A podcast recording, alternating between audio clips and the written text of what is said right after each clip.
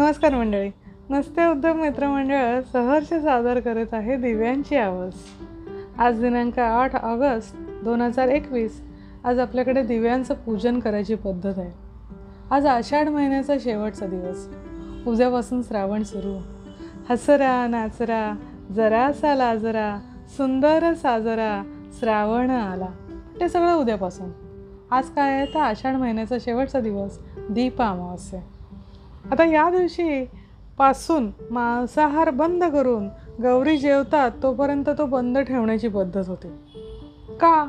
तर कुंद पावसाळी मासा वातावरणामध्ये मांसाहार पचत नाही. शिवाय हा काळ बहुतेक प्राण्यांचा प्रजनन काळ असतो. या काळात प्राण्यांची हत्या केली तर त्याचा निसर्ग चक्रावर घातक परिणाम होतो. शिवाय वाता बाहेरच्या वातावरणामुळे प्राण्यांच्या शरीरात आणि शरीरावर अनेक घातक जीवजंतू असण्याची शक्यता असते. जर शिजवताना त्याचा पूर्ण नाश झाला नाही तर खाणाऱ्याला त्याचा त्रास होतो.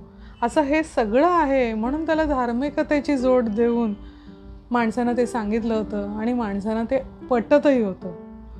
पण त्याचाच विपरीत अर्थ काढून आषाढ अमावस्या म्हणजे नॉनव्हेज खाण्याचा दिवस असा अर्थ लावून त्याची गटारी लोकांनी केली. पण वास्तविक पाहता हे खरं नव्हे आणि आपली संस्कृती आपल्याला हे शिकवतही नाही.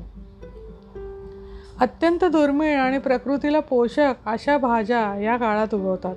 त्यामुळे त्या माणसाने आपल्या आहारात समाविष्ट करून ते त्याचं ते खाणं आपल्या शरीरासाठी आपल्या एकंदरीत स्वास्थ्यासाठी फार महत्त्वाचं.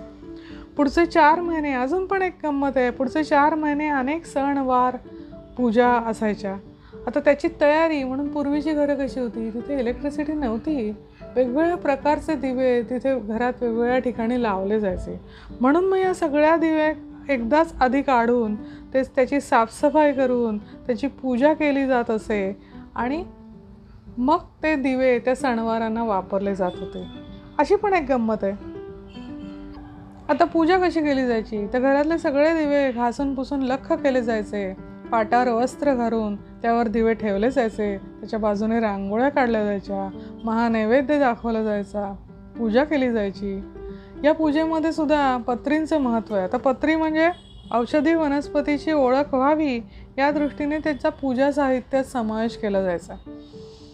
आघाडा दुर्वा पिवळी फुलं त्याला वाहिली जायची आणि लहान घरातल्या लहान मुलांचं औक्षण या निमित्ताने केलं जायचं.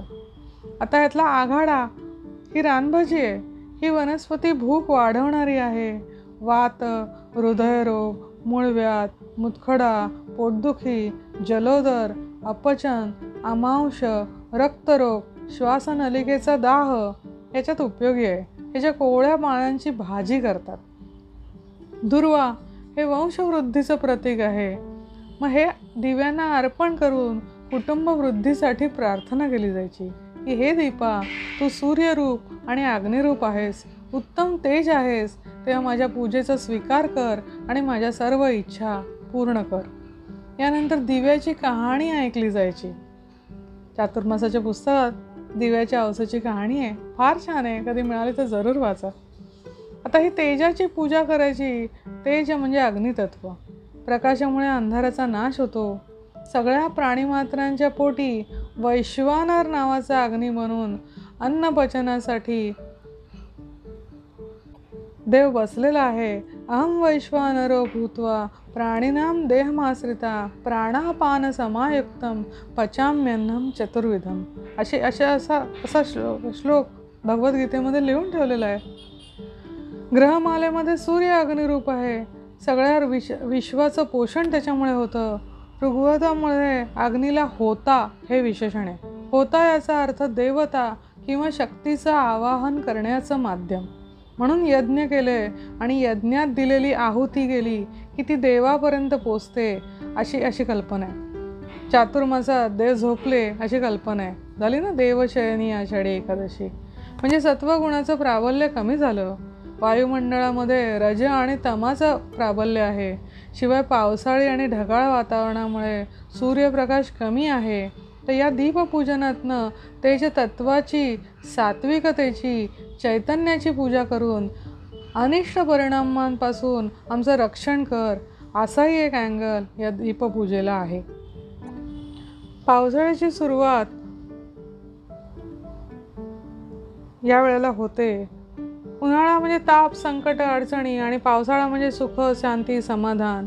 मग हे आषाढ अमावस्येला के केलेलं दीपपूजन काय प्रतीक आहे?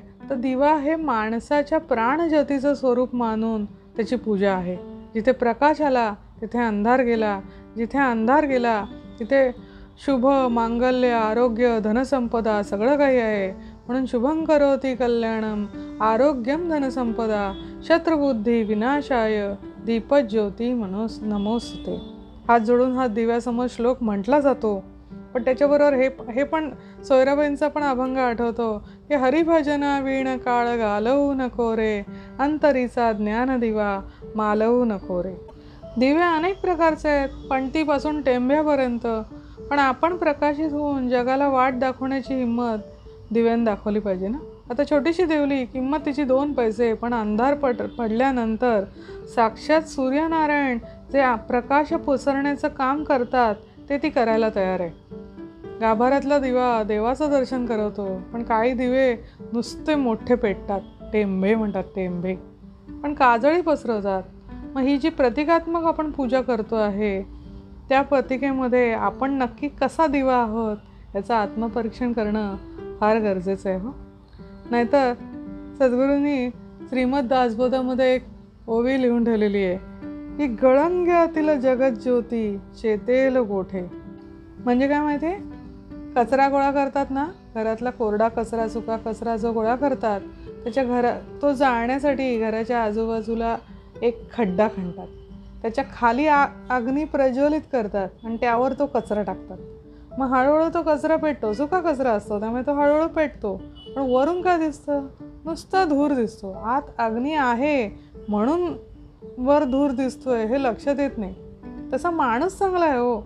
पण आतमध्ये आतमध्ये परमेश्वर पण अंतरी सामर्थ्य घेऊन उभा आहे. पण बाहेर येताना नुसतंच धूर दिसत असला तर कचराच जळतोय ना?